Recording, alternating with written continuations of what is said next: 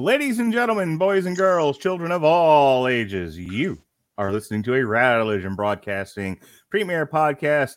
Damn you, Hollywood! And here's your host, Robert Winfree. Yay! Hey, Yay! don't do that on don't do that on stream. It- It's Sprite. Green can. Uh, alright. well, now that this video's uh, has now uh, has been uh, dumped, uh, like no money, none for this one, and Twitch community strike number two. I assume. I don't, Uh, know, you hello, can't blame me this time. I don't know what you're talking about. This is this is soda. Hello, ev- at least put it in a bag like a normal person.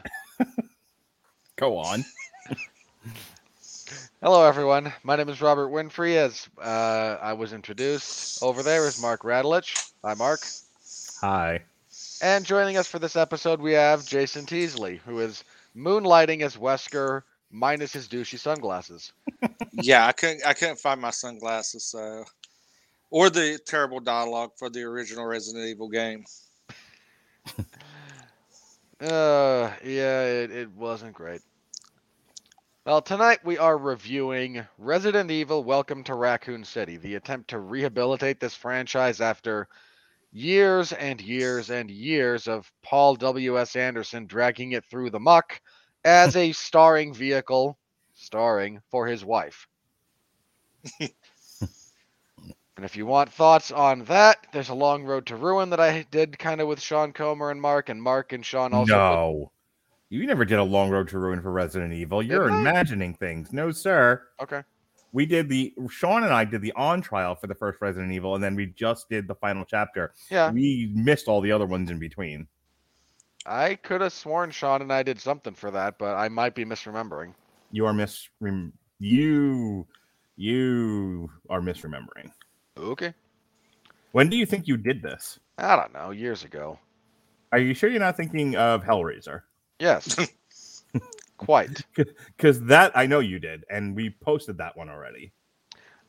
Again, I'm. I could be misremembering. You, you know what I think it is? I think it was planned at one point and then it fell through That is entirely likely. because I because Apra because I would never have watched any of those movies after the first one unless I was doing it for a show, and I know I've seen Yeah. I'm I'm on my Blog Talk Radio page right now, and there is no Resident Evil besides the on trial that Sean and I Okay. did. I And I I, don't thi- think and we weren't doing Long Road to Ruin for the vast majority that I've been on Spreaker. okay. I think I think it was planned. Mhm. because I watched several of those movies. I suffered. I even had a gag for like the fourth one. That's them Mhm. like in Las Vegas. Uh-huh. I I had like rewritten the convoy song to be about that movie. Oh, nice. I kind of I kind of want to want to I hear don't this. I don't remember what it was. I know I did it because that song amuses me. So, so uh, I think it was planned and then it fell apart for one reason or another. So, Yeah, uh, I'm gonna tell you right now, it fell. apart. Okay. Well, which is fine. it happens. Yep. Um. Anyway, so we're trying to rehab this franchise after that long, drawn-out mess, and what we get is Welcome to Raccoon City.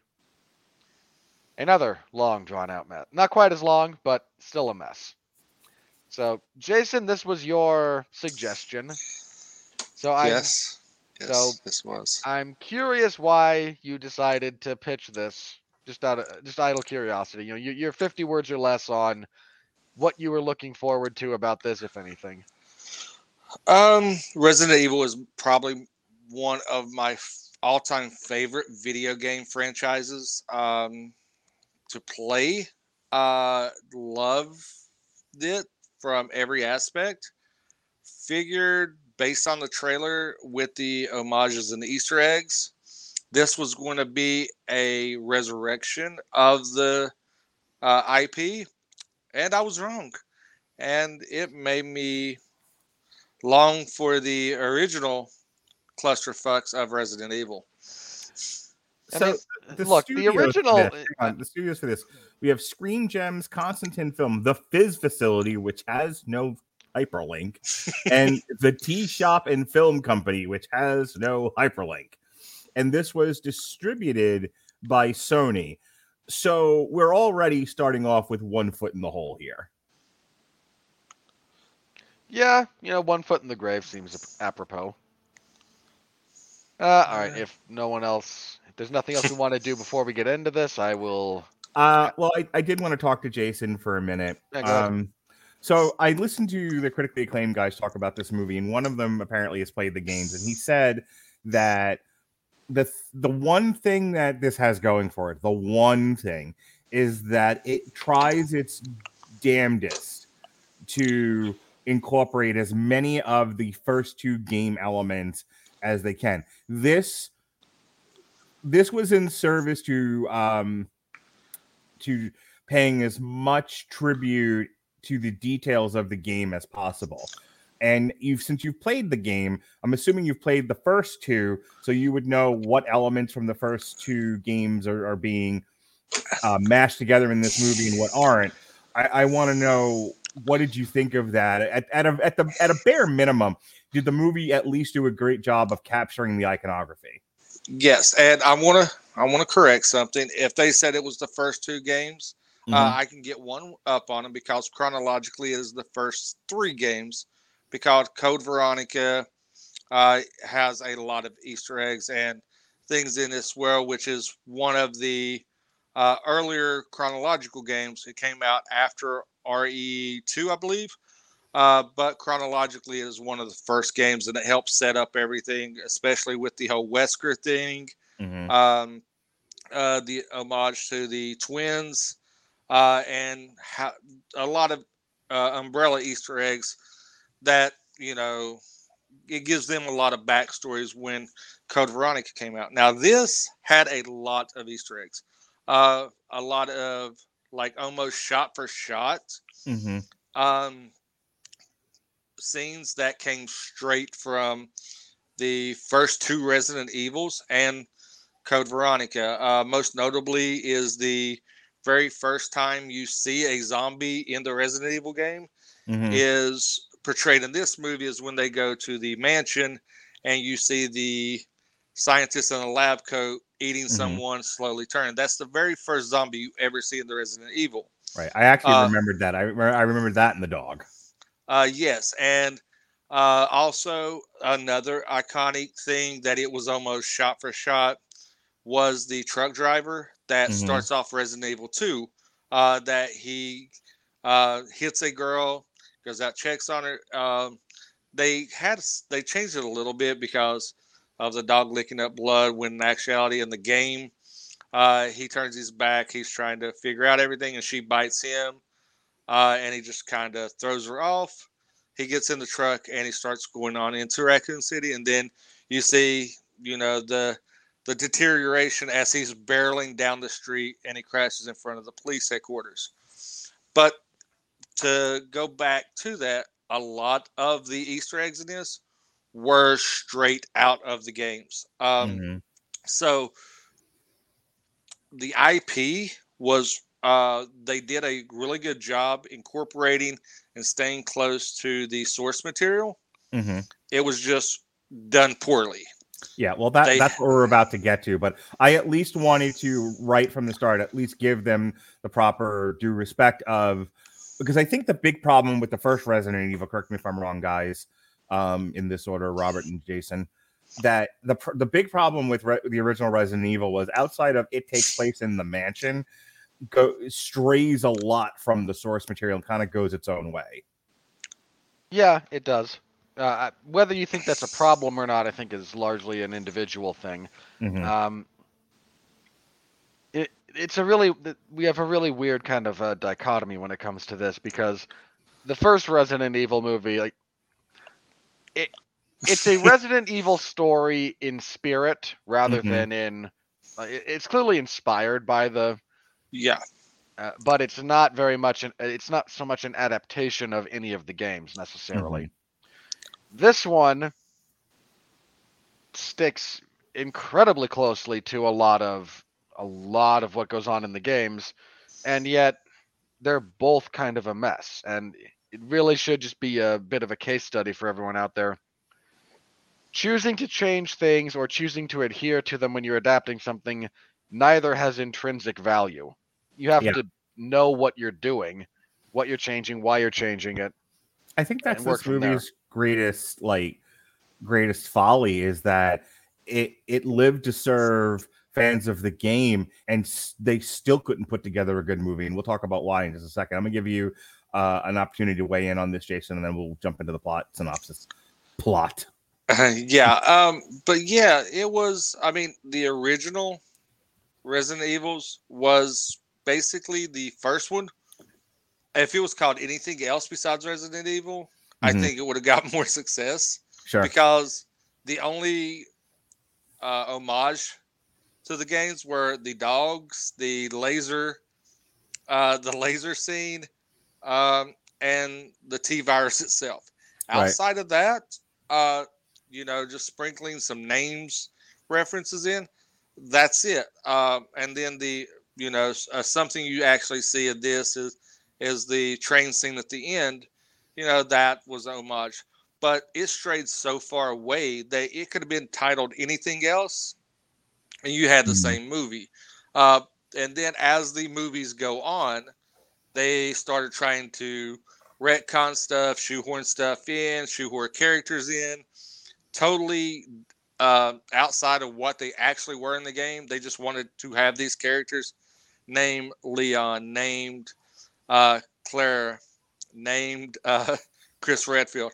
They just tried to shoehorn these people in into a storyline that made absolutely no sense because if you look at the original film Mhm. series of Resident Evil, there's no coherent strain of events. It's Mhm. all over the place. It's like um, just throwing spaghetti at the wall, seeing what sticks, slap a Resident Evil name on it. all right all right robert take it away All right. So this movie takes place in 1998. And in case the big title card at the beginning of the film does not cue you into that particular fact, the bevy of stupid contemporary references will. What's a chat room? You're going to Planet Hollywood? Maybe you should hit up Blockbuster and rent a movie. i believe Someone- captain marvel fell out of the sky at one point Someone playing on their playing uh, uh, the Snake game on their Nokia phone. A Palm Pilot. that was my favorite one That at least I, I got a laugh out of that one. Like which is Mo- actually really uh, is actually in the first Resident Evil game. Yeah, it, it makes sense. Like that's one of the few things. That's one of their few references in this that feels organic, because Mhm. it kind of was up there technology at the time, and would have been a good way to distribute that kind of information pre cell phones, pre smartphones rather.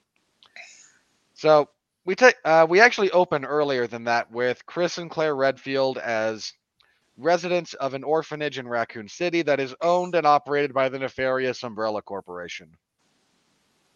Um, Claire is somewhat like pseudo menaced by uh, Lisa Trevor, who was a uh, giant waste. And I'll get to that. I can yell about that later. Uh, and there's some theoretical scares. We jump forward in time to 98, where Claire is hitchhiking her way back into Raccoon City. Raccoon City itself is becoming a bit of a ghost town, as Umbrella is relocating their facilities, and that means most of the people and the jobs and everything are drying up, so the town's dying. Uh, she's going there to find her brother, Chris, who's one of the police officers. Also, around this time, we're introduced to our comic relief, Leon Kennedy. Turning Leon into comic relief was certainly a choice. Who's a, a rookie on the uh, on the Raccoon Police Department. And she shows up. She and her brother are a bit estranged. She ran away from the orphanage. He stayed. He became pretty close with one of the lead, uh, with one of the Umbrella bigwigs, Doctor um, Bilkin, Yeah. Birkin, Uh, Birkin. uh, played by Neal McDonough. That poor man deserves better. Yes. Uh, everything starts going to hell. Uh, it turns out that resident uh, that Umbrella had been using this town as a bit of a perpetual testing ground for their pharmaceuticals. They had some kind of a leak. Uh, this is what what leaks the T virus and what turns people into zombies and whatnot. Um, a few of the uh, RPD officers go up to the old go up to a mansion to investigate the claim of a body. A bunch of people are sent up there after them. The chief of police tries to leave, but the city is being cut off by umbrella forces because we must liquidate everything that was here. Uh, we get the we get the pretty standard stuff in the police department. If you played the games, you know what's going on there. Claire shows up there. She, Leon, and the chief try to escape. They're ambushed by lickers when they get to the uh, when they get to the orphanage. Uh, concurrently with all of this, we have they're never named, which seems stupid considering they used this as part of the advertising, but the Stars Group, which Yeah. is uh, Chris Redfield, Albert Wesker, Jill Valentine, and Redshirt. Uh, they ha- they explore this mansion. They're ambushed by zombies. A couple of them die. Wesker, this whole time, is being given instructions by a mysterious other entity who wants evidence of Umbrella's wrongdoing. Uh, a bunch of them die, but they all turns out there's a big tunnel connecting the orphanage to the mansion, and they all head into this tunnel. They all meet up in the middle, where Wesker winds up killing Dr. Birkin, who has come back to try and claim his life's work. He's gone a little bit mad, don't you understand? Uh, he gets shot by Wesker. Wesker then shoots his Hang on. wife. we all go a little mad sometimes. Thank you. I appreciate you getting my reference. uh, they all again, they all kind of meet up. The doctor's shot, but he injects himself with the G virus, which t- mutates him into Tyrant. Tyrant. That was it. I've, I couldn't. I could never remember that thing's name. Starts muti- mutating him into the Tyrant. He chases them. They head further underground to a train station, where they get on a train and leave the vicinity to avoid the impending explosion, which is what uh, Umbrella's doing to wipe out all evidence of their wrongdoing and to contain the infection. Uh, Tyrant gets uh, gets blown up with a rocket launcher because, of course. Uh, our plucky, our, our last few heroes do escape. There's our surviving members being the Redfields, uh, Leon, and the and Dr. Sherry. Birkin's daughter Sherry. And they manage to escape the horror and the carnage. Mid-credit scene reveals that Wesker has been brought back to life by Ada Wong and her organization as sequel bait. There's All not right, much Dave. here at all. All right, Jason. I know you've been chomping at the bit for this, so whenever I get a hundred text messages from you about something, like, and the hilarity is, is like I'm not even thinking about this. I I stopped thinking about this movie as soon as I got up to pee at the end of it. But you know, but I'll get like a hundred messages from Jason. Let me tell you all the ways in which this was a crime against humanity, and I'm like, all right.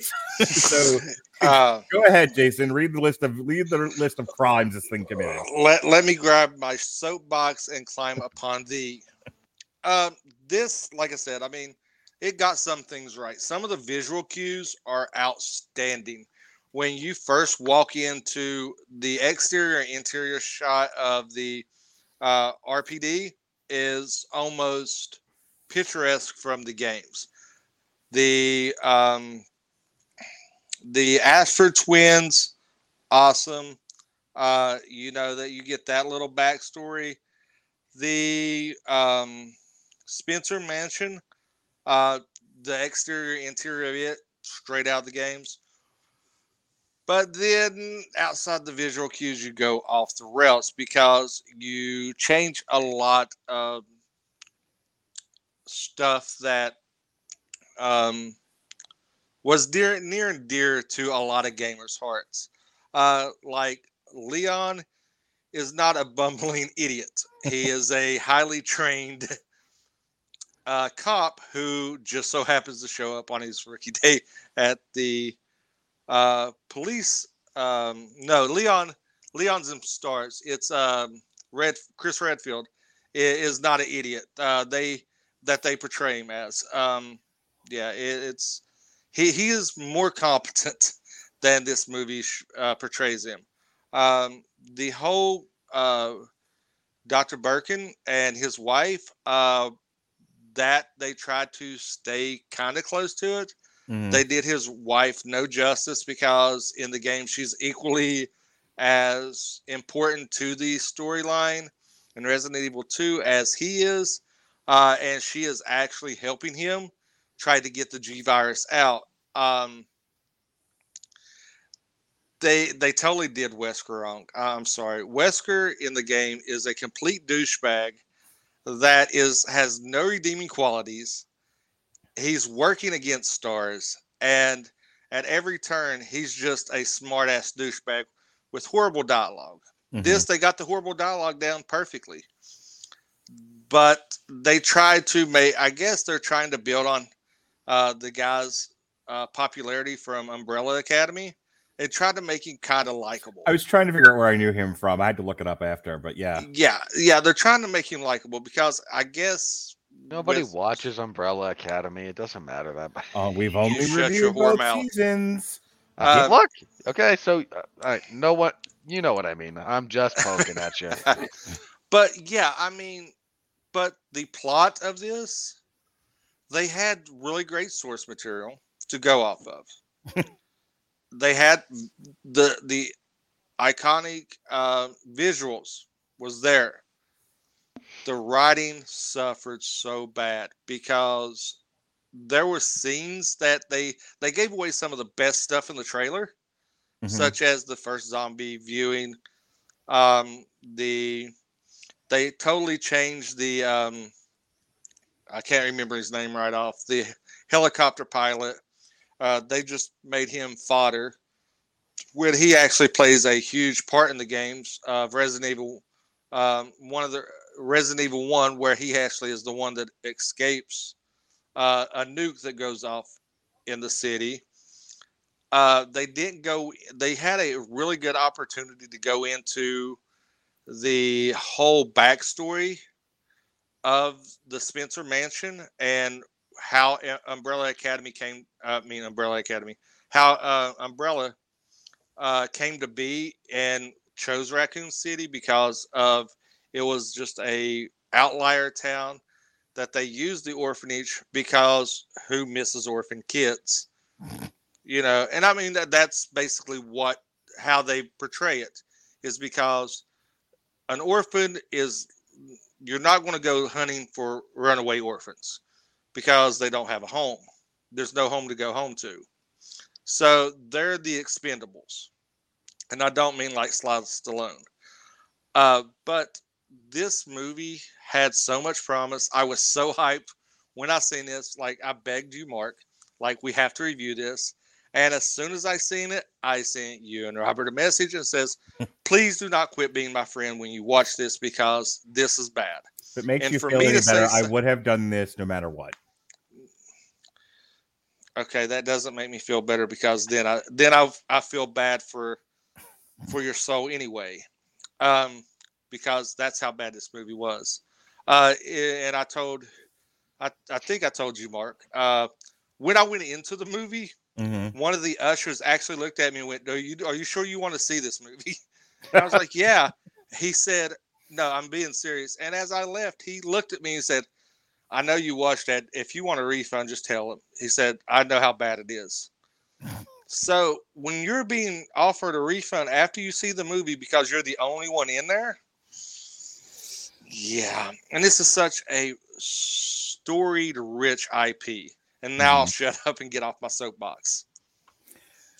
I look, I haven't. I think I played the game once when it came out many, many years ago. Like I, I was telling Sean, I remember the dogs, and I and now that you mentioned, I remember the first time you see the the the bent over uh, scientist, and he looks up and he goes ah. Um, How, and all how does that. he do it? Ah. Um, and rar. so Ladies Rar. and gentlemen, for those of you who don't know, Mark did extra work in Hollywood. anyway, uh, I I consider myself more a director than an actor. But anywho, um, Yes, Okay, you want to move the fur- you want to move the furniture around the screen. so here's what I'll tell you. Just I, I I could not relate to this movie as a person who played the game. I just watched it as a movie, and while I I can respect that it you know a- as an elevator pitch and them going, well, what do we do with this IP that's been sitting on our shelf that W. Paul W. S. Anderson drove into the ground? Um, they were like, well, let, what if we try to capture as much of the game as possible? And I really respect them for doing that. The problem is, as Robert said, doing that in and of itself doesn't make your movie good Right. and you might and you might satisfy like i've heard some people say that they liked resident evil because i think they're huge fans of the game and because it it mirrors the game as much as it does they equate that with good you know film craft or they or or at the very least they had a good time with it therefore it is good which does not compute but enough but enough about ghostbusters anyway um so uh here's what I will tell you about the film craft. This thing was shot poorly. Um, they they went for the dark and creepy, you know, it was a dark and stormy night aesthetic. Um, and there's a way to do that even when you're shooting most of your movie in the dark to at least make it readable. This thing is not readable. Um, they can't seem to pick a direction with what they wanted to do with this movie. You know, it's the town is dying but you don't get you don't get enough of the town dying to really like they they talk about it enough but They they talk about it, but they don't do anything with it. i mean not not to reference my favorite show or anything but you get but when they tell you baltimore is falling off oh, into- here we go. Check it off the bingo in- into the chesapeake bay you get that sense and all they did was shoot on the actual streets of baltimore um you don't get the sense that this town is dying even though they want to tell you that repeatedly that umbrella is pulling out and the town is collapsing. Um you know they they seem to settle for well if we show enough if we show enough towny inbred hicks that'll give people the sense that the town is dying. And i'm like no no no. You really need to do more establishing shots. Like yeah. there was a there was way too much focus in fetishizing the zombie aesthetic and not enough establishing shots on setting so that you had a real sense of what this place was and where it was going and what are the stakes you know if it gets overcome by zombies or gets blown up by umbrella. I i got none of that. I was basically as confused matthew used to say i was in a video game that i couldn't play which is boring as shit. And you know not to get into the same fight that i got into over eternals but what makes this movie objectively boring is that when you're not watching the mindless senseless zombie violence there's nothing that hooks you into the plot. There's nothing that makes you care about any of these people. They some of them give some of the cast gives adequate enough performances with the crappy script they're given but it's not enough in my opinion to pull you along to make you care about anything that's happening. And that that was so when i say i was bored with this you know for i this that someone's referred to it as blessedly short it comes in at just over an hour and a half about an hour and 47 minutes Yeah. it felt three hours Yeah. and that and that includes the naps that i took in between because i kept passing out um i so they're not so the ca- the characters themselves while occasionally funny and certainly you know good looking hollywood people are not particularly interesting and i don't care if they live or die. The star of this thing god bless her um uh kaya scodelario all right claire redfield she's she's a she tries real hard you know she um she's doing her damnedest but they don't give her anything that made any kind of sense to me. Uh, the, a lot of the dialogue she's given to me doesn't make a tremendous amount of sense and i think like the direct her her direction was really poor. Like i don't i'm not one to blame the the actor or the actress when i'm not seeing a good performance out of them because i feel like that's on the director. I think you know to, to get to this level, it's not like we're watching a B or C level production here. These are Well, you know, Well, well, it sure was shot like a B movie. Well, and I mean, what I'm saying is that the quality of level of actor is at least primetime television, Yeah. and these are not the worst actors on the planet. Many of them are, are truly great actors. So when I'm when I'm getting what what feels like a crap in this performance from is a somebody. Uh, hang on, idle curiosity. Yeah. Who in this movie is a truly great actor? all right. Well, Robbie The Amell has done some television work. He was in Upload, which we reviewed here. Um, he's on. He was on the Tomorrow People. Like I said, a lot of these, a lot of it's like you know, television actors. Um, Neal McDonough is fantastic Yeah. in, in Look, just about anything McDonough's- he does. McDonough's a good character actor, but he's Donal not, Logue was on Gotham, and he's you know not bad. That's not. That is not a ring. he was also in endorsement. Sons of Anarchy. Uh, Yeah. Kaya Claire Yeah, he- Redfield. Yeah, look, the the uh, the police chief is one of the more one of the more recognizable faces in this movie. Okay, So you may have recognized remembered her uh, from the following movies that we've covered on here. Okay, Pirates of the Caribbean, Dead Men Tell No Tales, Extremely Wicked, Shockingly Evil and Vile, and Crawl. Yeah, I don't She- remember in Crawl. Who was she in Crawl?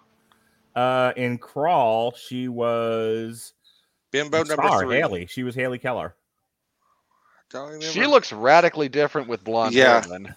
Yeah. Yeah. Like radically different. Yeah, I was surprised that, that I was surprised that she was in that too. I was like, oh my god, that's her. Like now, now that you mention it, I vaguely remember her for like. uh, Look, Pirate, Dead Men Tell No Tales is a terrible movie. Mm-hmm. So is Crawl. Hannah John Kamen um, was in Game of Thrones, Ready Player One. Uh, she plays Ghost in Ant Man and the Wasp, and she's in Netflix's The Stranger. She is not a bad actress. Um, she was in Black Mirror, an episode of that. Uh, she's on Brave New World. Like you know, I, I it's hard for me to lay this at the feet of the actors when you're not No, it was some real completely- here. Yeah, it was poor writing. Now, just to go back on something real quick, uh, Mm-hmm. the establishing, uh, you know, the establishing B real stuff. Uh, this is like if you took the original Silent Hill movie hmm and ordered it off Wish. this is what you Yeah. get. You, you are not wrong. Um, so I- and I'll, and I'll start to wrap this up so that Robert can have his say and we can just move on with this review. a lot of the action is unreadable. Um, and and I've and like as I've already said, if you don't give me a, a- an opportunity, if you don't give me a reason to care about your cast, then it doesn't really matter what happens to them. And all I'm left with is does the scene look cool? None of the scenes look cool. It's all just eh, there's a lot of quick cuts, poor edits, or and and and it's all kind of poorly lit. So I just somebody referred to the third act of a Marvel movie as you know as the Marvel CGI slurry. This wasn't even that. This was like a mocha shake being you know shook all over in front of the camera. I'm like I I don't know what I'm looking at anymore.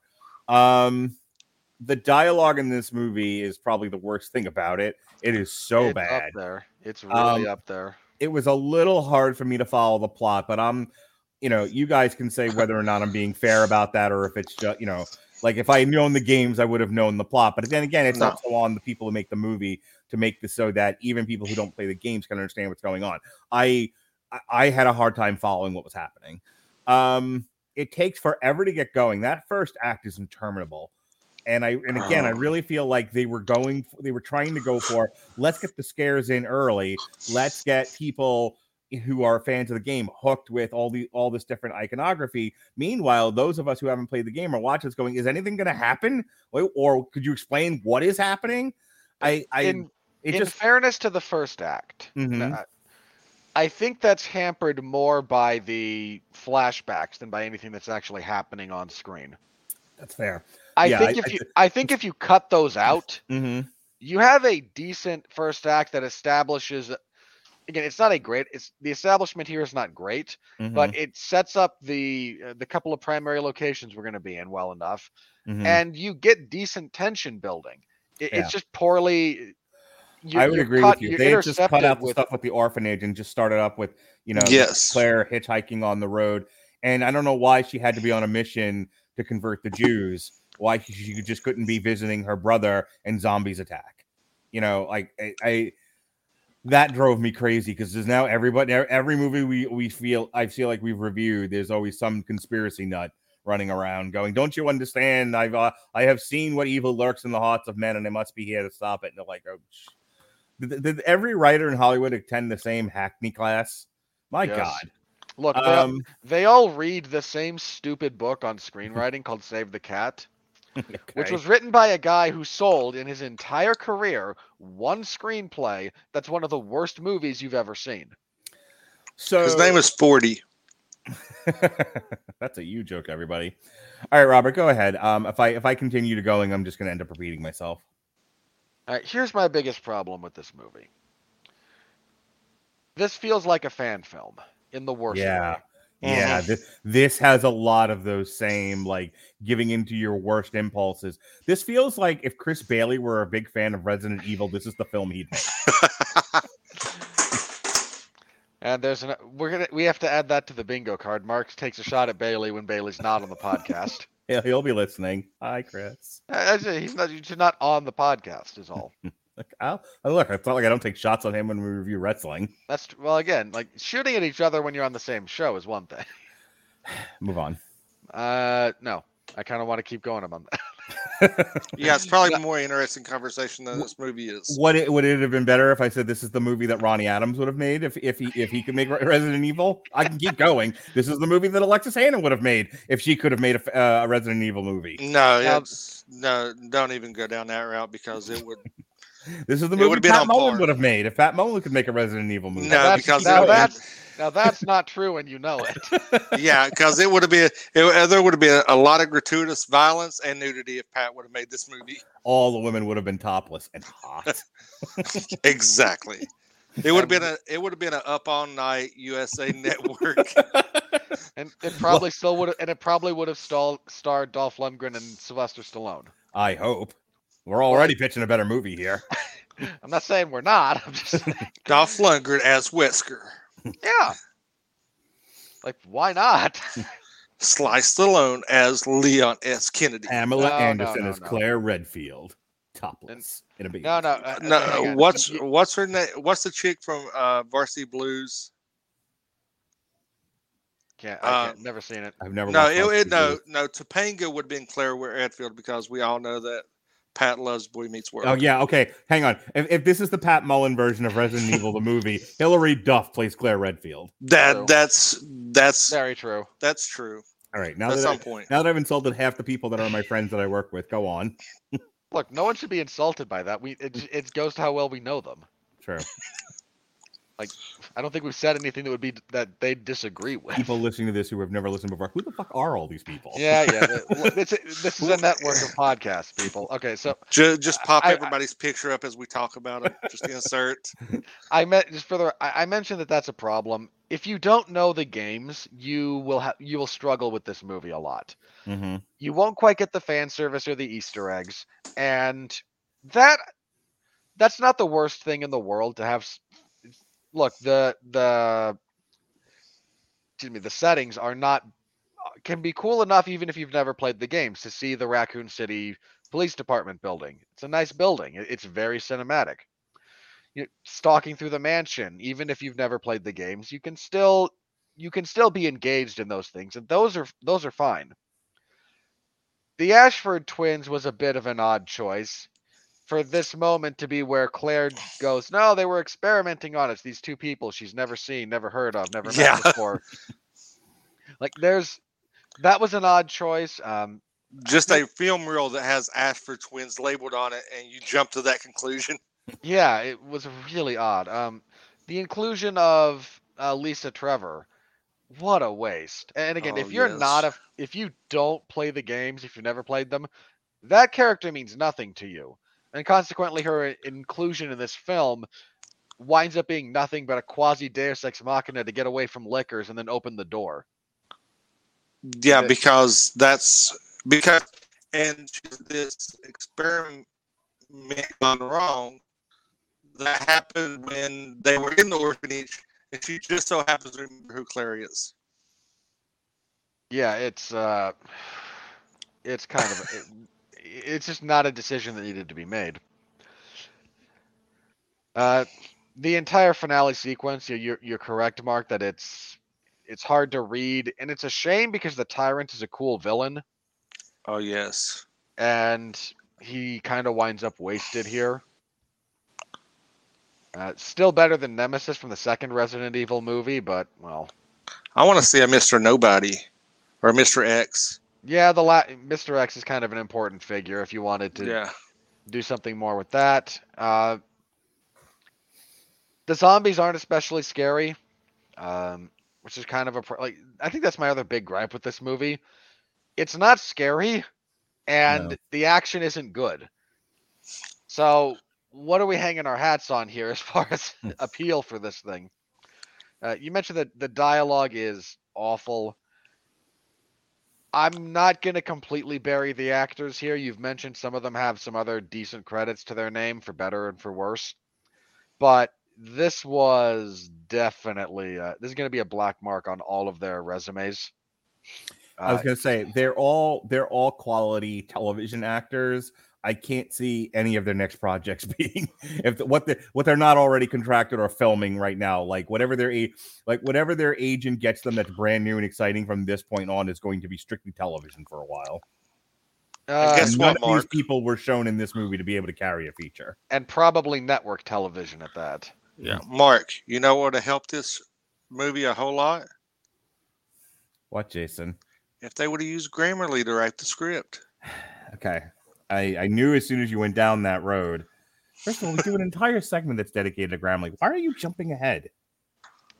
Because Everyone wants to do my job for me. If everyone's such better podcasters, just do it without me. Anyway, Alright. this tantrum was brought to you by Grammarly. For those of you, listener, for you listeners of the of Damn You Hollywood on the W2M network, Grammarly is offering a free download of the Grammarly software. Grammarly's AI-powered products help people communicate more effectively uh, whenever you write on the internet. Places such as Google, uh, Twitter, Facebook, LinkedIn, and anywhere else you happen to write on the web. Grammarly corrects hundreds of punctuation and spelling mistakes, as well as catching contextual errors and suggesting style improvements. Oh, I missed the vocabulary one. I've recorded, I've re-recorded my intros for old shows so much I basically have that thing memorized at this point. Yeah, I was gonna say that was pretty impressive. For yes, of it you- so for those of you who are interested, go to getgrammarly.com slash W2M network. Once again, that's getgrammarly.com slash W2M network to download Grammarly for free. If you would rather not type that into a search bar, there is a link in the description below. You're the one who wanted to have a tantrum. anyway, you go on. Uh, yeah, it, this is devoid of scares. Some of the zombies are a little bit creepy, but anything that like gets towards the creepy is utterly unexplained, and not in the good way. Like sometimes the unknown makes horror more effective. Sometimes it's just frustrating. Here, it's just frustrating. When you want to know what they're doing, and Neal McDonough just says God's work, and you see one of the you see one of the zombies on a table with most of their internal organs removed, still alive. Like that could be a scary sequence, but because you don't understand anything about what's going on, it just becomes one more question mark. Uh, so that was a, a kind of a giant waste. Uh, it's it's devoid of good action. It's devoid of anything genuinely scary. There's a handful of stupid jump scares that you see coming a mile away that aren't even effective as jump scares. And boy, do you have to be a terrible, terrible movie for that to be the case. I can't even say anything good about the music. And no, I'm not trying to set you up, Mark. I gen like genuinely the music for this is over is either absent or completely overbearing and more annoying than eerie.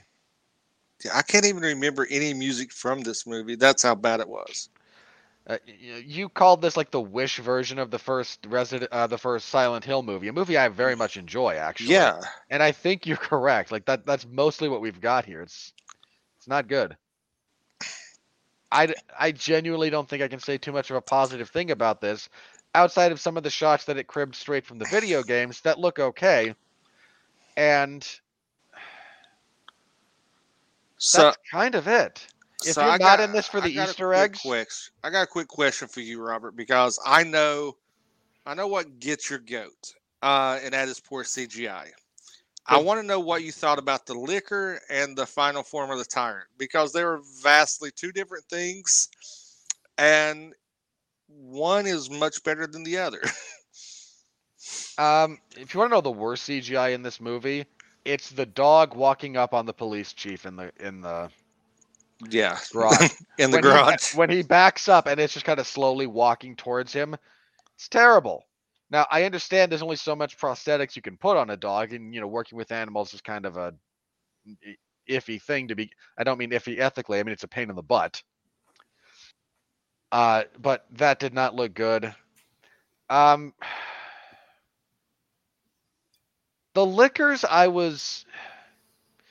The first shot where its tongue comes down is terrible. Mhm. Um, there's a cup like the. I think the problem with the Licker sequence is the CGI is inconsistent. When it's good for that sequence, it's okay, like it, it's acceptable. And then as it goes, uh, but there's There's no gray area. yeah, it, there's there's no middle road with that. There's some places where it's terrible. There's others where it's okay. Uh, the final form of the tyrant, when they did, when they weren't showing Neal McDonough's face in its chest, I I could I could live with it. I mean, it, it look is it bad? Yeah, it's not good. Was I comically laughing the way I was at the dog? Not quite. Yeah, Uh, the final I- form of the tyrant. I, I was I was laughing. I was like, I guess this is where they ran out of out of the the real good budget for CGI because this looks horrendous. Now when he's got the when the in the first form, I thought that was really well done. they were able to do i think they were able to do enough with like actual prosthetics on Yeah. mcdonough to make it to make parts of it look kind of creepy believe it or not but as it goes on it gets worse uh yeah i mean there's there's bits of this movie with the cgi that are just if i hadn't watched cowboy bebop earlier this week and had plenty of other worse cgi to compare it to I've heard the CGI in Bruised isn't good either. Well, like the, whatever effects they're using, makeup, etc. I, I I very much differentiate between CGI and practical effects, and if we're talking the practical effects in Bruised, no, they're not great. Like some of them are okay, I but just like by the end of this week, with the amount of crap that you've been watching and the uh, the the um, quality of filmmaking and t- across the board, I, I I'm just expecting you to be you know just to get on these podcasts one day with no shirt on and your pants on your head, going, "That's it, I've had it." look, just for the record, when it comes to Cowboy Bebop, Mhm. there's a scene in the opening episode where Jet Black crashes through a ceiling uh, to br- to help bust up a casino robbery. Mhm. You can count the pixels as he's on the way down before he lands. it's terrible. It's genuinely awful. Right. Any literally like 10 words or less, and then let's move on to the money. I don't have a whole lot for this movie. Um, if you're a big fan of the video game franchise, you might get a kick out of seeing some of the sequences and some of the locations. But this is mostly a it, this is a failure of writing first and foremost, and the actors aren't good enough or aren't given enough time to try and elevate it. Uh, the direction is not very good. The music is not very good. The effects are hit or miss. I I don't think I have anything universally positive to say about this movie. So this director did Hellbreeder, Dark Hunters, Forest of the Damned. Let me know if any of these sound familiar to you. F, as in the letter. Storage 24, The Other Side of the Door, which sounds like a porn. 47, 47 meters down. Uh, I've heard 47. I've heard of 47 meters down. That's the only one of these I've heard, and the sequel, which I'll get to in a moment. The Strangers, Prey at Night, 47 meters that. down, Uncaged, and Okay. then The Pool. The, the Strangers Prey at Night is a terrible sequel to a pretty good movie. Yes. Um, on television, he directed two episodes of something called When Evil Calls, which does not have a hyperlink, and he directed a TV movie called Roadkill. Oh my God, Jason! no, Roadkill. don't is- don't even. I I, I seen. I just need to in your tell you about it. Please let me tell you about this. Um, Roadkill is a 2011 American television horror film. It was released on DVD August 30th, 2011. It stars Casey Barnfield, Oliver James, something unpronounceable, and Stephen Rea. The film was shot on location in Ireland. Jason, oh Jason, it is the 24th film of the Man Eater series. 20. 24 Fantastic. films. I'm guessing the he's not he he is like just a director for hire and not somebody that 24 films, did you say? of the Man Eater series, yes. Well, So now you guys have to do a big marathon of these movies. I don't give him any ideas, Robert, for the for getting me on the level of all the shit that Mark's put you through. You you volunteered for Velocipastor, sir. You don't. That He is didn't the greatest- here for Velocipastor. He pitched Velocipastor. Yeah, well, he that's what- volunteered for Zombies. That, that's kind of what I mean. Like, dude, have you seen Velocipastor? It is it is iconic. well, it's something. All right. Speaking It of is some, it is the greatest movie ever, and I'm looking forward for Velocipastor 2. Great. I'm Aren't we sure. I'm sure it's going to exist, and I'm Me and sure Mark's that- me and Mark's making it. You just don't know it yet. At SeaWorld. Yeah. Look, I have no doubt you guys might put together a better movie than the first Velocipastor. All right. And speaking of Velocipastor, here comes the money. We're in the money. We're in the money.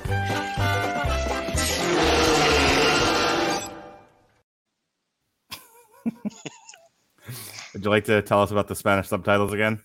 nah, I'm good. Okay. For the record, there is no money for this movie. For the record, these tickets were given for, out for free at your local.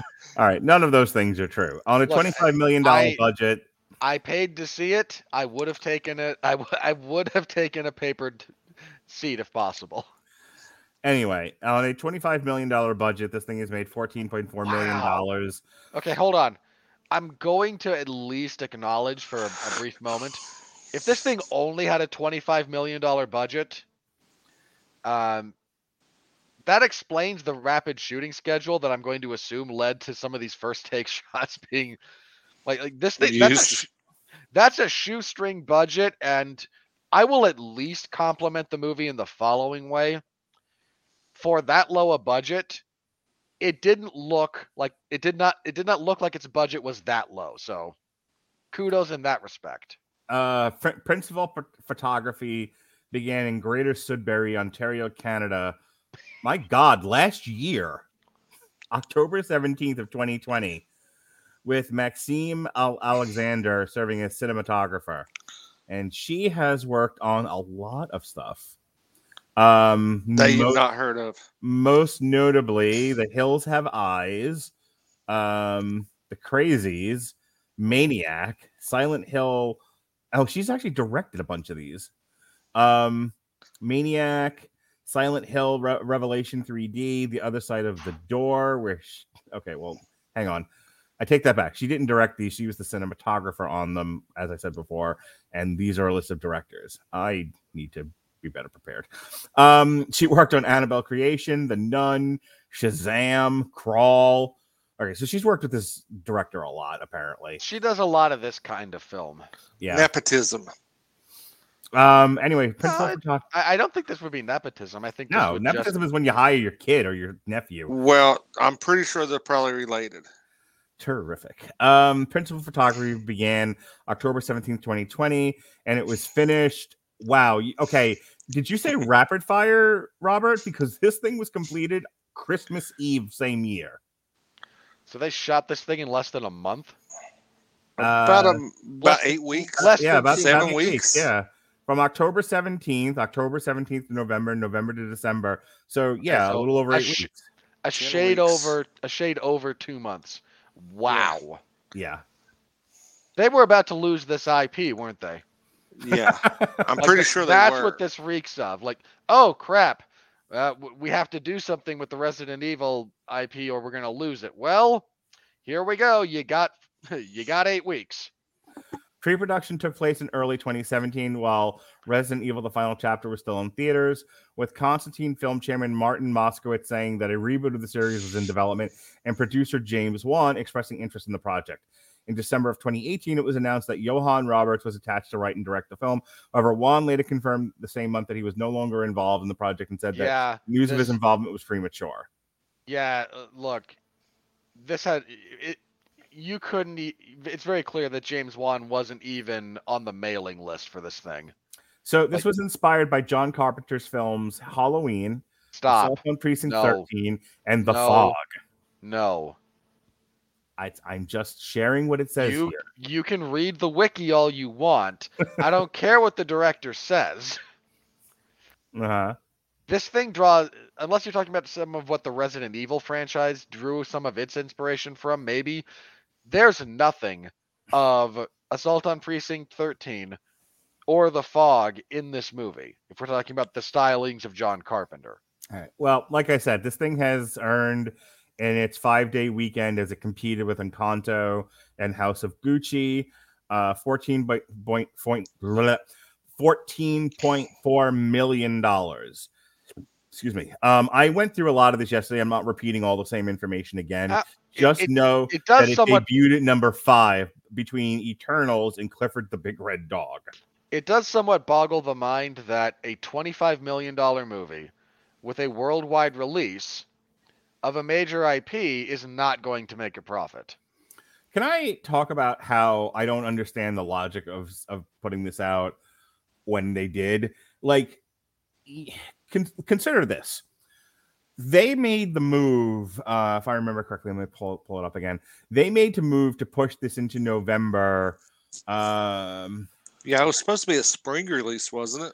uh, okay. Um,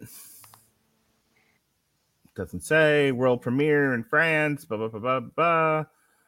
Okay, it was delayed from its original release date of September 3rd and 9th of 2021. Yeah, I remember being really annoyed about that because had it come out September 3rd, you um okay, so September There wasn't 3rd much wouldn't have worked else. because that's when Shang-Chi came out. Um, if I remember correctly. Well, sure, but didn't we talked about this? Like Shang-Chi got to run unopposed for like four weeks. Right. Well, it, it was supposed to come out. eh, Let's if it had come out the following week, the tenth. Um, the, its only other its only other competitor was *Malignant*, which was day and date on HBO Max, and we now know tanked. The following week in September, its only competition was *Cry Macho* in the Eyes of Tammy Faye. And there then were there the were plenty of which would have been fine because its only other big competition that weekend was *Dear Evan Hansen*. You stink. he really does. So my point being, like September would have been a great Yeah, month for this, they- and it would have had some breathing room. I don't. Yeah, I'm with you. I don't understand bumping this to November. I really don't. Unless they were desperate to fix some stuff in post production still. Uh, Mm-hmm. I don't know what they fixed because it didn't look I- much better. it look, it could have been worse. Here's the thing: the movie Yeah. had to have been locked well before that, um, which means that they they were done with whatever they're going to do with this movie well before they decided to make those moves. And again, I don't know who thought this was a good idea. And and I'm I'm reading like the marketing on this, and I'll just um, official images of the film were released August 31st, 2020, and were met with mixed response. And then a trailer was released October 7th. I mean, Okay, but then it was it was over. But my point being, like, had they kept the sept- any one of the September dates, I think this thing had a fighting chance. Pushing it, to, the idea that this was going to be good enough to compete with, like, here's the thing: Encanto had its date a year ago. There was always something Disney that was going to be released Thanksgiving weekend. The House of, House of Gucci, you know, they didn't know about until later. Um, but then again, like the weekend before that was Ghostbusters, or it would have been, um, I think at one point it was Top Gun Maverick, um, and probably something else. My point is, November is always a big hit movie month. Did you really think this was going to be competitive and a big hit? This is an August or September movie in a normal year or January. Like January, how February, yeah. how Scream is being released in January and not this boggles the mind. Like I don't again granted it's two separate companies, but I I just I just want to be in the room when they come up with these decisions and go, who here is smoking crack? Like The answer's all of them. Everyone. um let's uh there's really not much else to talk about with the money. This this thing Just it- for the record, I'm with you. This should have been in September, and you just hope that over a handful of weeks, it can Mhm. eke over the. It can eke towards like the seventy million dollar mark. Mhm. Uh, Sony has, I think, like a distribution deal with Netflix. So, I mean, as soon as this thing gets pulled out of theaters, which it's not competitive with anything coming out, Depend and depending on what Netflix is paying them for that, that might Mhm. be they might not. They everything it gets in the in its theatrical run might be gravy to them. Yeah. Dep- again, depending on what Netflix is paying them. Yep. Sony is being kept afloat by Netflix at this point. Yeah. Sony is the, is the default streamer for Netflix. Um, the- sorry. Um, Netflix is the default streamer for um, Sony. Because boy, they're releasing nothing but crap.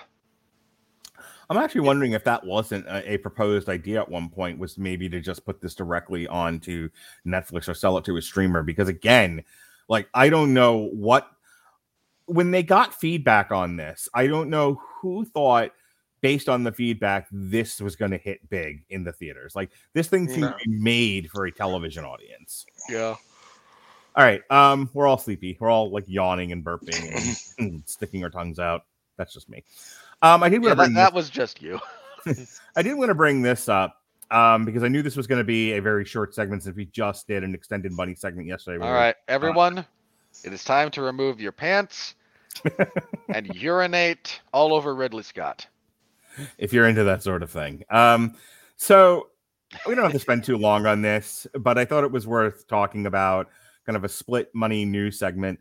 Ridley Scott blames millennials for the Last Duel's box office failure, aka Ridley Scott screams at clouds. Um, Okay, just for the record, and I need to get this out of the way because it's something that bothers me a little bit. Mm-hmm. Words have meaning, categorizations have meaning. Millennials are a very specific group of people born between a specific set of years. This is true of every generation. It was true of Generation X. It was true of Generation Z, uh, Z, which technically comes after us. It was true of the baby boomers.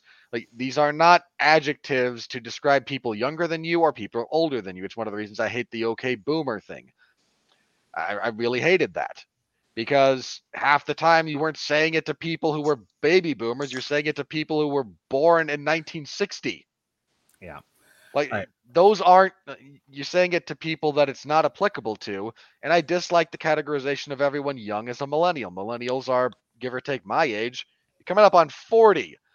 You want to yell at the young people, just yell at the young people. Everyone does it. They suck. And everyone who's old enough knows when you were a young person, you sucked. But I- quit misusing words. Okay, thank you.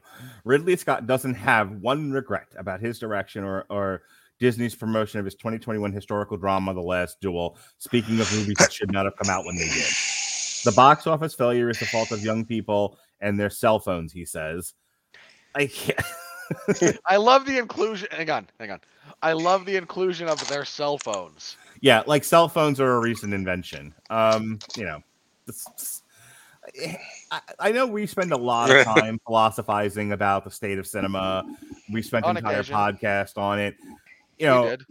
but we're we're also not filmmakers. We're we're people who just watch a lot of movies and are passionate about them and like to talk about them with friends. And here's a guy that like is a professional in the art of making movies and can't come up with anything better than them kids and them cell phones. It's the Look, it's the look. end of cinema, I tell you. Well, look, he did the Principal Skinner thing. Maybe I'm wrong. No, it's the No, no, kids is that it- are wrong. Is it me? Am I out of touch? No, no, it's the children who are wrong. Yeah. Like that's literally what he's doing here. Yeah, how you have that level of cognitive dissonance is, is pretty astonishing. Like this The guy director- also made Gods and Kings, so he's a little bit off his rocker. The director, known for commercially and critical, critically successful films such as Alien, Thelma and Louise, and The Martian, appeared on comedian Marc Maron's podcast WTF on Monday. Among the topics discussed was The Last Duel, the film directed by uh, the film Scott directed from a screenplay by Nicole uh, Holofcener. Ben, ben Affleck and Matt Damon, based on Eric Jager's book of the same name, which only made 27 million worldwide despite carrying a hundred million dollar budget.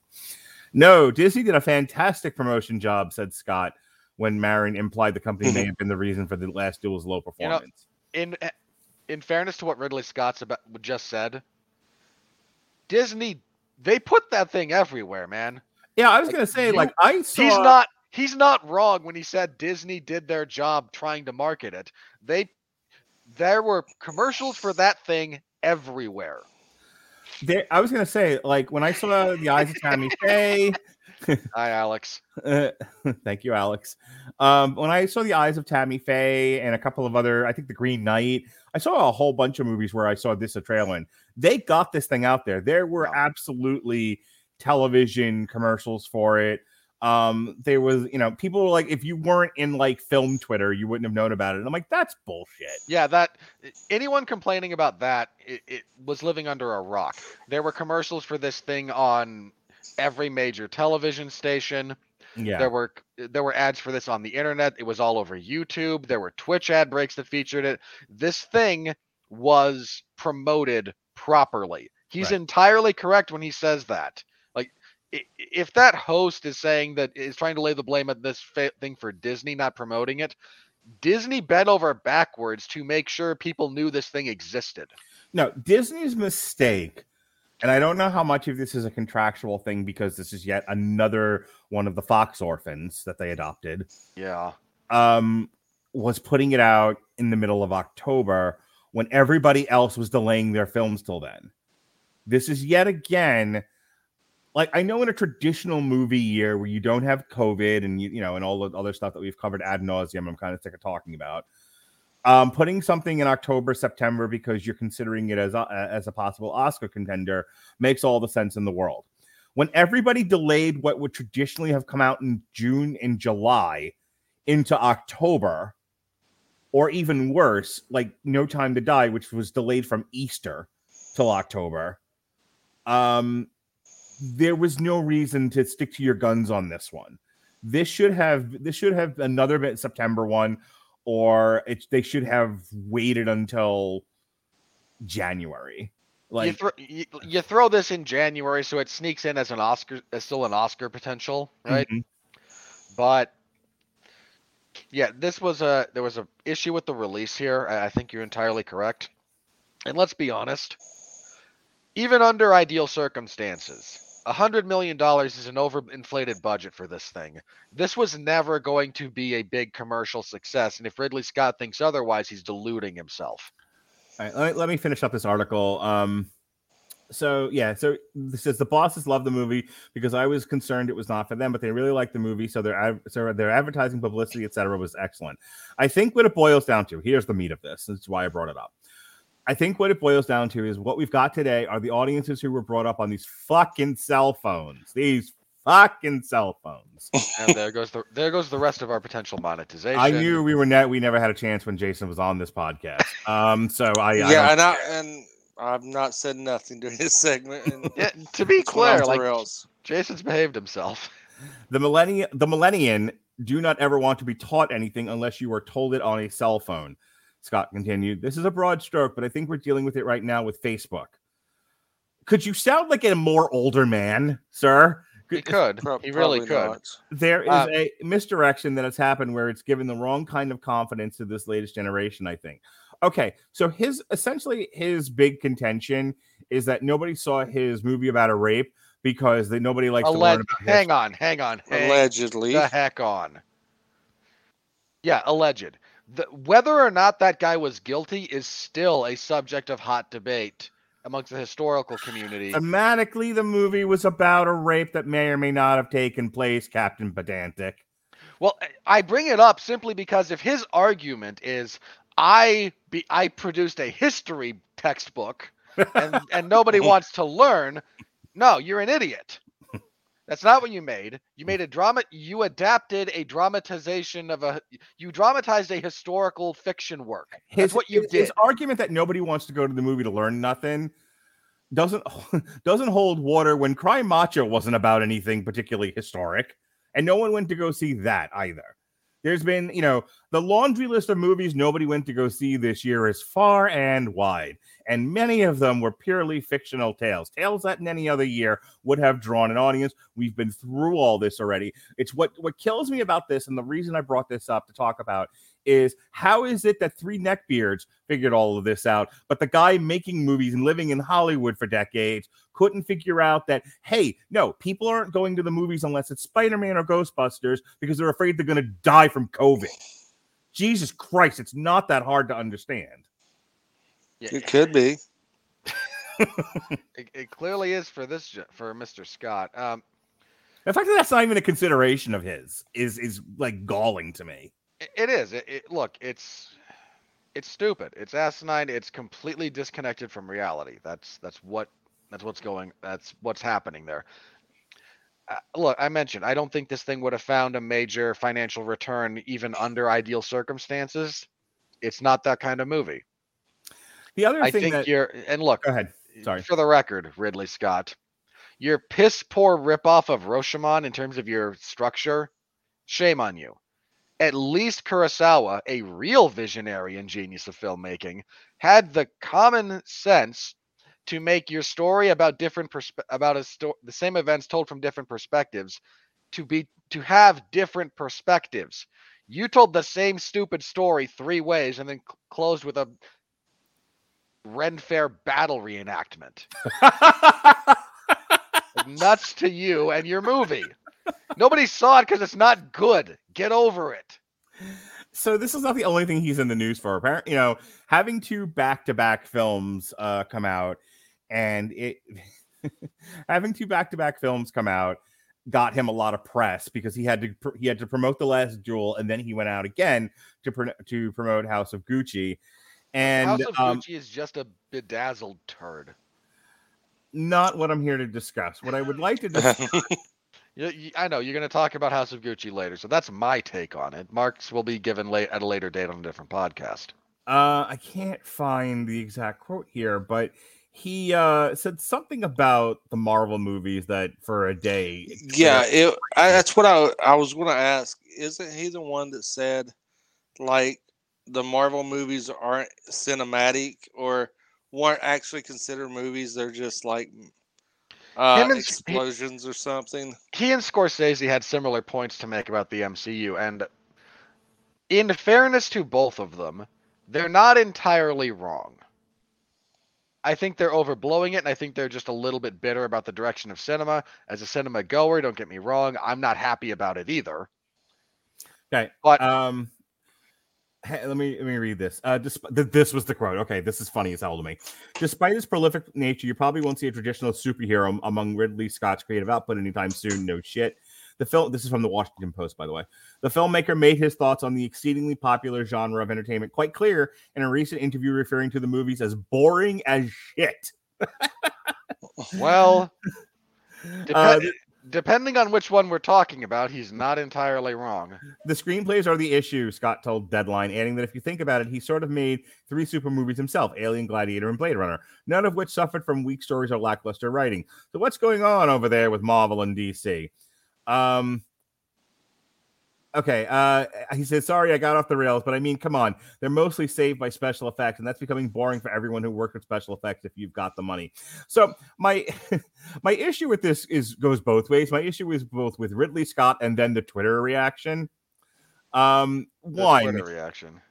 the, the Twitter reaction was kill Ridley Scott dead.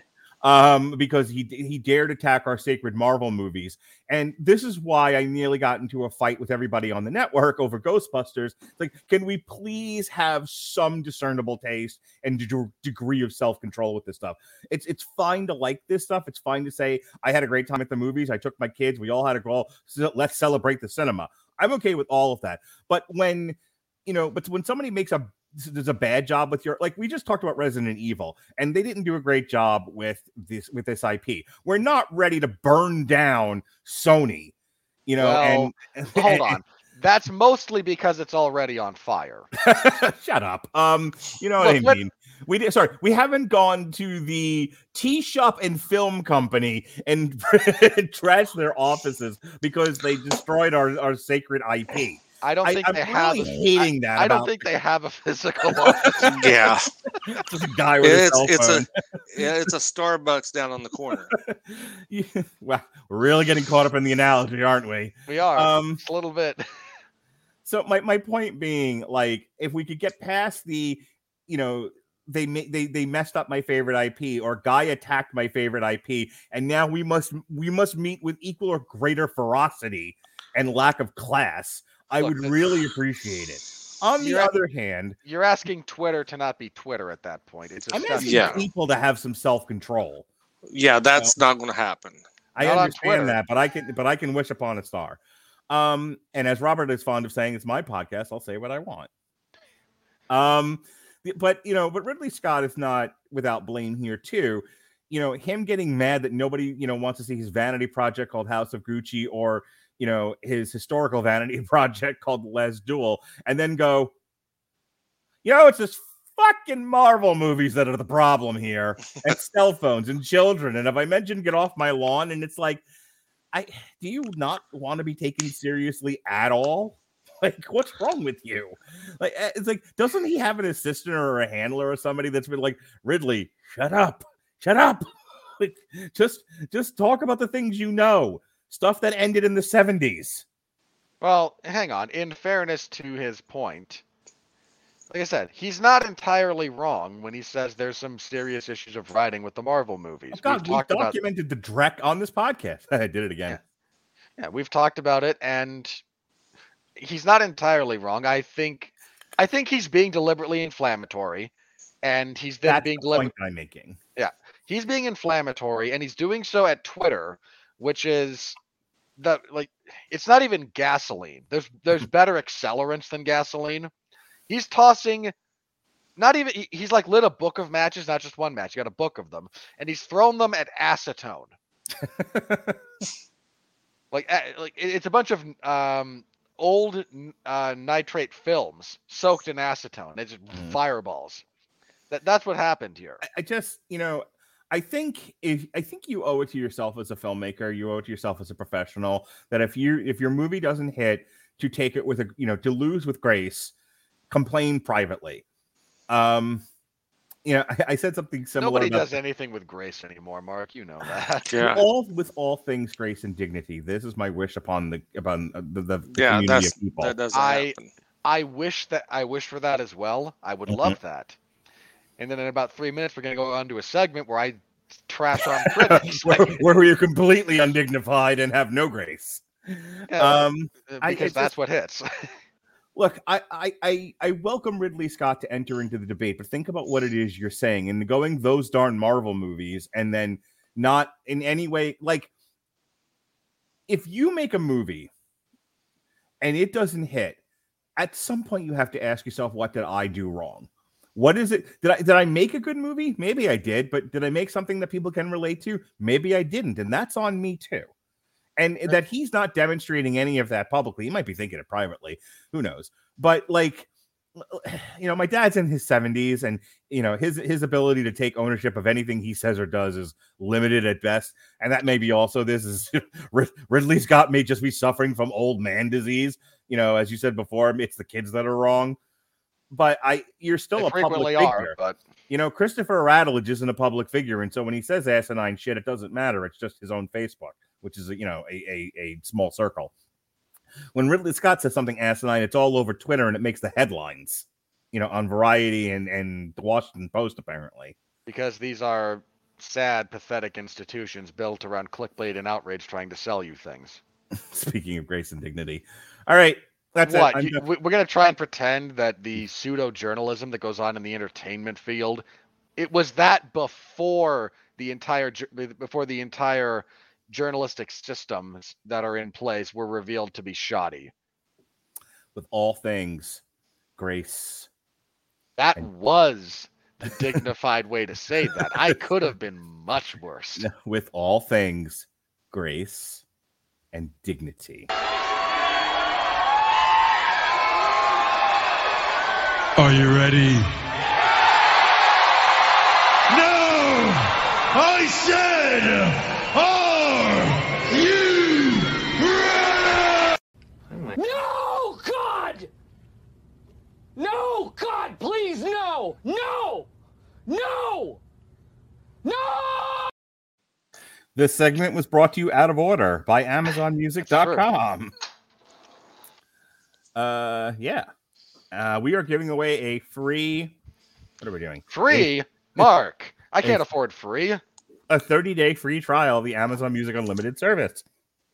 To try out Amazon uh, Music Unlimited service, go to getamazonmusic.com slash W2M network. Uh, there's a link in the description of this podcast to stream all you want, anything you want, all 70 million songs that are currently on the service for a whole 30 days. That's a month of music, a soundtrack to your life. Don't you understand? And if you Anything like- you want to find, you can find it there.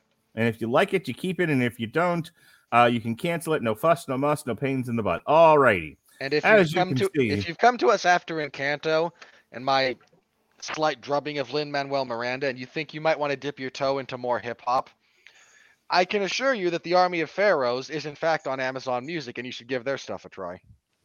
All right, so um, the critics absolutely hated this thing. It's got a 28%, which is a splat. The audience score seemed to like it. I'm guessing it's a lot of the fans of the video game at 69%, so not bad. The critical consensus says Resident Evil Welcome to Raccoon City is an affectionately faithful adaptation that proves pr- further proves its source material is ill suited to the big screen. I don't think that's fair. Well, hang on. Now, here's what I mean by what I'm about to say. They've had how many shots at adapting this thing to the big screen? And One guy doing it 1,200 times is not how many shots. This is essentially set two shots. I'm just saying, when you've got enough, at this point, there's enough evidence to make that a not unreasonable conclusion. I disagree with it, but that's not being pulled out of the ether. All right. Uh, Rosie Knight of Nerdist. It's fun, frantic, and frightening in the best way, in other alliterations. I appreciate the alliteration. At least it wasn't a stupid metaphor. But And First of all, we're not the arbiter of fun. The franticness is a negative, and it is not frightening. This is not a scary movie. the only thing that was scary of me is to realize I was the only one in the theater and knowing that I had to face you two to review this movie and question our friendship. There were some loud people. I was in. There were like five other people in the theater when I saw this. I didn't get a good look at one of them, but there was one guy who was loudly talking to the movie screen. Mark, Mark, wait, he the same Stop wasting well. ammo. Uh, I believe he at one point implored the actors to stop wasting ammo. Had a very weird, like Krabappel style laugh, a little ha whenever something amused him. And I kind of wanted to strangle him by the time this was over. Sean Keane of CNET. A movie that'll delight fans looking for a fun Easter egg filled ride through the first two games in the 25 year old survival horror series. Delight's a bit strong, but the rest of it's not Yeah. wrong. Yeah, the delight is, is um, putting a dress on a turd, um, and you know, building it up uh, for a very big letdown. So admirable, uh, admirable. Or Admirable. How do Can't you- talk- Yeah, can't talk tonight. Uh, that How was do you uh, a arrive good, at? a, Sorry, good, a good opportunity. I'm reading Amy Nicholson's blurb. Damn it, I was about to do that one. go, Shut go, up. go, go, go. Amy Nicholson of the New York Times, top critic, seems like A the for- kind of girl you would go on a a. Pl- Uh, The New York Times, a former newspaper. See, you really could have waited for me to finish my bit. Okay, Take two. please. Amy, Nic- Amy Nicholson of the New York Times, top critic, seems like the kind of girl you would go on a platonic date to the movies with, but you, it, I, I don't see ever getting romantic with. And she says, Why do you keep trying to fix me up with these random critics in "Well, weird not just ways? you. I mean Well, anybody." we're, go- we're going to see why here because she calls you out. The only surprise is that Roberts, not that Roberts, talking about the director, shuns cheap jump scare surprises in favor of well crafted suspense scenes that play out like a game of three card Monte. You've never played a real game of three card Monte, have you?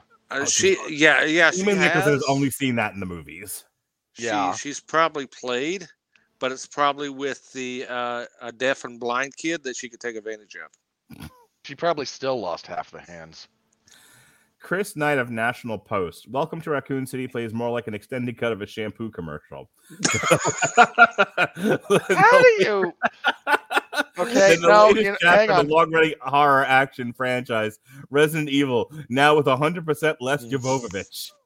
You know what? It took me a minute to figure out where he was going with that, and you know what? He's not wrong. Yeah, I agree with For, that. Pe- for people in that scenario to have their luscious locks still that well coiffed, yeah, I'm shocked there wasn't a Pantene product placement. Uh, Also, head and yeah. shou- they could have did a really good head and shoulders bits with that with one of the zombies. They could have. Uh, to be also to be clear, getting Milla Jovovich away from this franchise is one of the best things you could have done. It's just sad that this movie is not very good. Sam Stone of CBR, a Fuck former, Sam Stone. A former website. While Resident Evil Welcome to Raccoon City brings the scares and fidelity to the franchise's video game series, it aims to do too much at once. No, like, this is not an ambitious movie, sir. And CBR is a terrible website and always has been. It You might are- aim, but it's a hundred miles off the mark. Hey, Jason, this one's for you. Okay, so Robert, let let Jason take this one. All right. Matt Donato of Paste Magazine, and I I assume the point of Paste Magazine is tips on eating it. Uh, that was I was about to make that joke. We've been doing this too long together. We at really have. last, the terror. At last, the terrifying Resident Evil movie you've been waiting for. I hope this is about eating because he can eat a dick. With all How- things, grace and dignity. See that that's that's what it could have been. Uh, look, moron, you don't get to tell me what I've been waiting for. Get bent. Yeah, I, I've been waiting to hit the fucking lottery, but don't mean it's going to happen. Or I've been waiting for a good Resident Evil movie, and I'm still waiting. So this one's for you, Robert. I, I, and you know, here's the thing, and I don't normally mind that I, I I tolerate it as part of the natural course of conversation. People don't always wait for the other one to finish, but a lot of times you step on my jokes and you step on my reading, and it, it gets a little frustrating. So this one's for you. I am I am the volleyball setter, putting the ball Okay. just above the net for you to spike with all your Robertery. Are you I could- ready? I could make a reference to uh, a sports anime about volleyball and tell you which character you are, but I won't because you wouldn't get it. Much like that, yes. Robert Schager of Variety. That's Nick, not Robert. Oh fuck me. Nick Schager of Variety. You miserable, pathetic outlet. Top critic. You're Variety. You're a, you are the internet equivalent of the National Enquirer. You're a piss poor tabloid, and nothing more. Come on, tell us how you really feel. TMZ has more dignity and accuracy than anything that comes out of Variety. Are we good? Good. Dignity. And grace. Writer director Johannes Roberts supplies plenty of fan service, but scarce coherent plotting and even fewer scares. I mean, you can't set me up for that because I tend to agree with it. I was going to say, I was, I was going to say, what are you setting them up for? Failure? No, no, No, no. he- he's I- setting me up to dunk on Variety, which is a terrible, terrible outlet that Yeah, everyone it- drawing honestly, a paycheck honestly, I just ashamed wanted to read somebody from Variety so Robert could lambast. For once, I wanted to say I wanted to oh, reference Oh, no. Variety and welcome Robert's trashing of it instead of missing the point that I'm sharing a news item. So it didn't really matter what he said. I- I Variety want- doesn't have a news section; they only have opinion pieces, and you know there, there's one I want Robert to tackle. EJ. All right, I got it. EJ Moreno, a flickering myth. B All right. horror movies are precisely my cup of tea, and this film hits all those notes. While it's a messy video game adaptation, it's a fun 90s horror action throwback.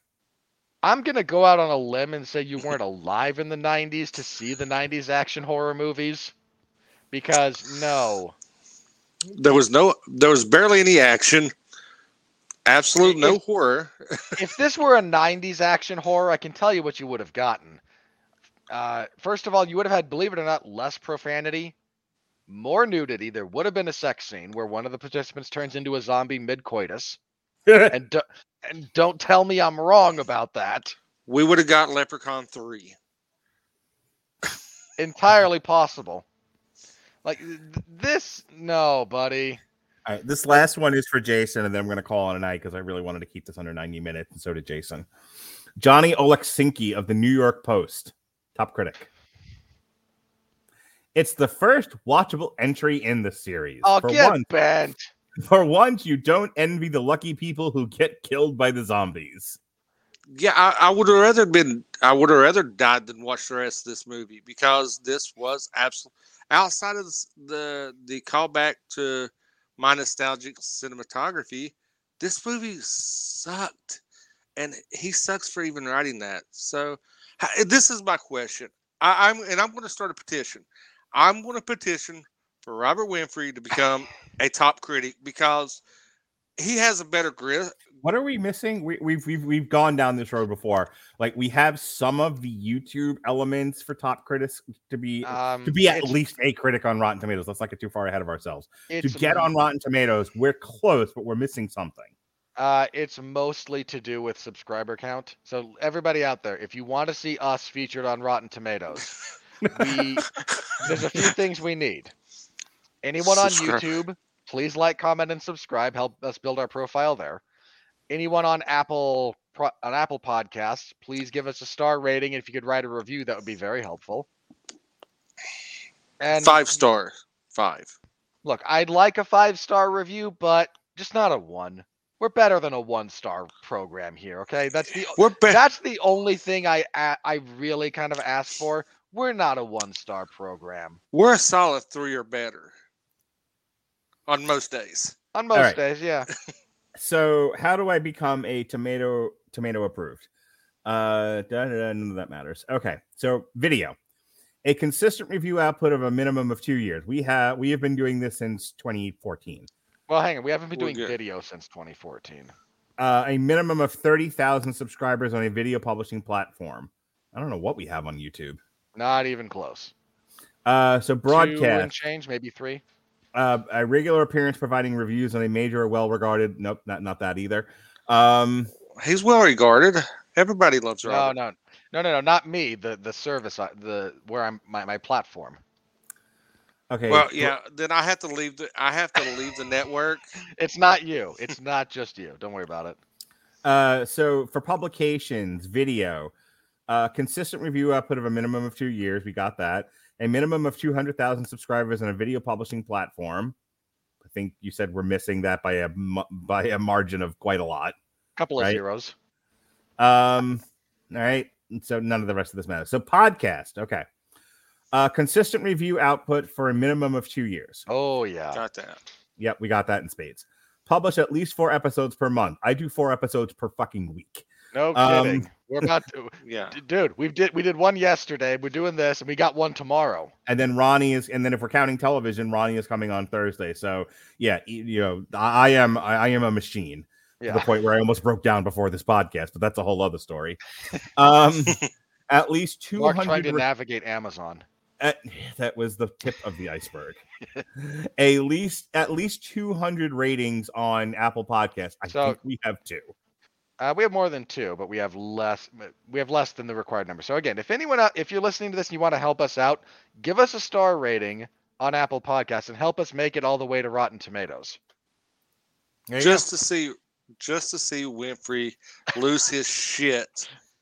what was it? 200,000 on on YouTube In- in Subscribers, yes. Yeah. Okay, and we had 200,000 that's right. We only have 3,000. Okay, so we need two Need a bigger audience. 197,000 people. So, look, That's again. We could do want- that in a weekend. if we have something go viral, yes. Anything. So, point being, anyone on YouTube, please like, comment, and subscribe. Anyone on Apple Podcasts, please give us a star rating. A written review would be helpful, but it's not entirely, but it's not wholly necessary. Uh, and that can help push us towards getting. Look, Rotten Tomatoes is weird. There was a period of time when they let everyone in, And that's how Fat Guy in the Movies got on there. And they they're all now grandfathered in, and anyone else trying to get in has a hard. Look, I've got a Walker. Doug freaking Walker is on Rotten Tomatoes. look. Jeremy I've got a is. All those people, all those Collider people are. Like, come on. We need to a f- befriend a bigger show. Look, I have Yeah. a friend. I have a friend who is a professional film reviewer. It's one of his jobs, hmm and he applied to be on Rotten Tomatoes, and they rejected him for quality reasons, which I find hilarious given some of the people we talk about.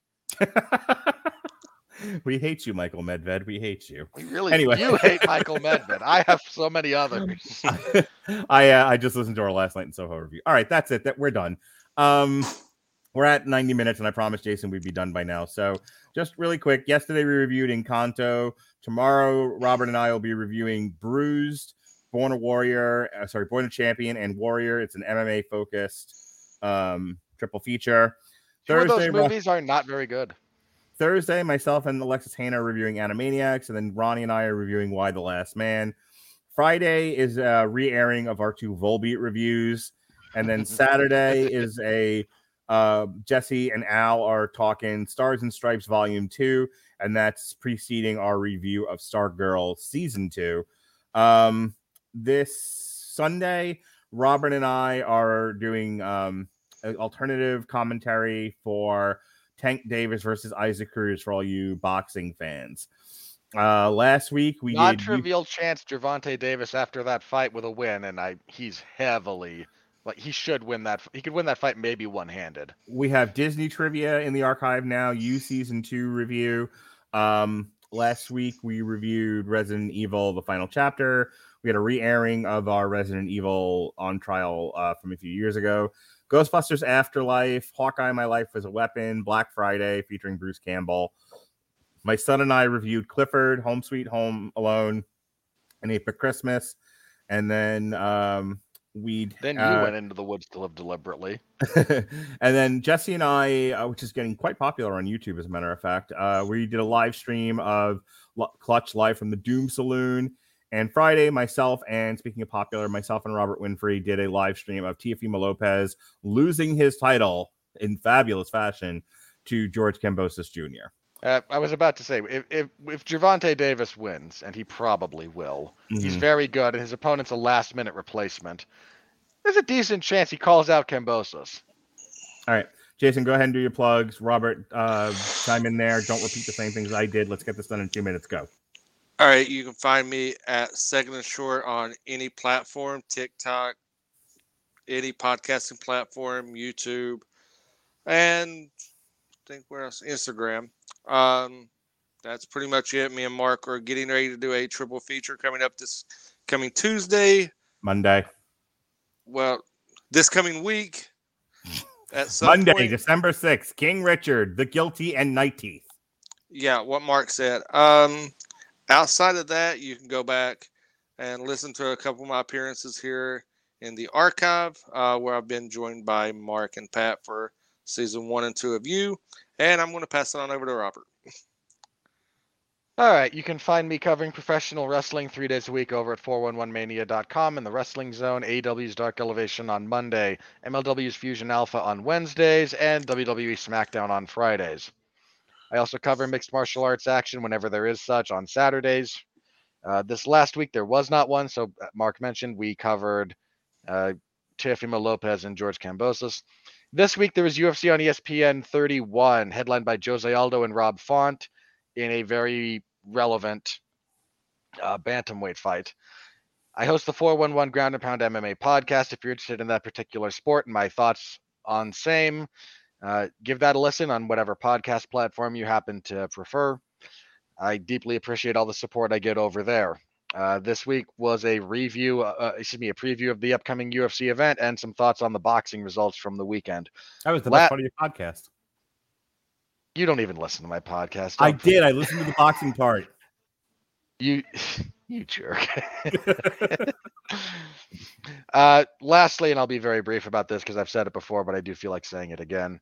Uh, we had our best month ever for the month of November here on the Radulich and Broadcasting Network, a subgroup of the W2M network. Uh, we did over 2,000 audio downloads, and that's to say nothing of all the YouTube and other all the live streaming uh, attention we've been able to generate. So I just wanted to say thank you all very, very much for that.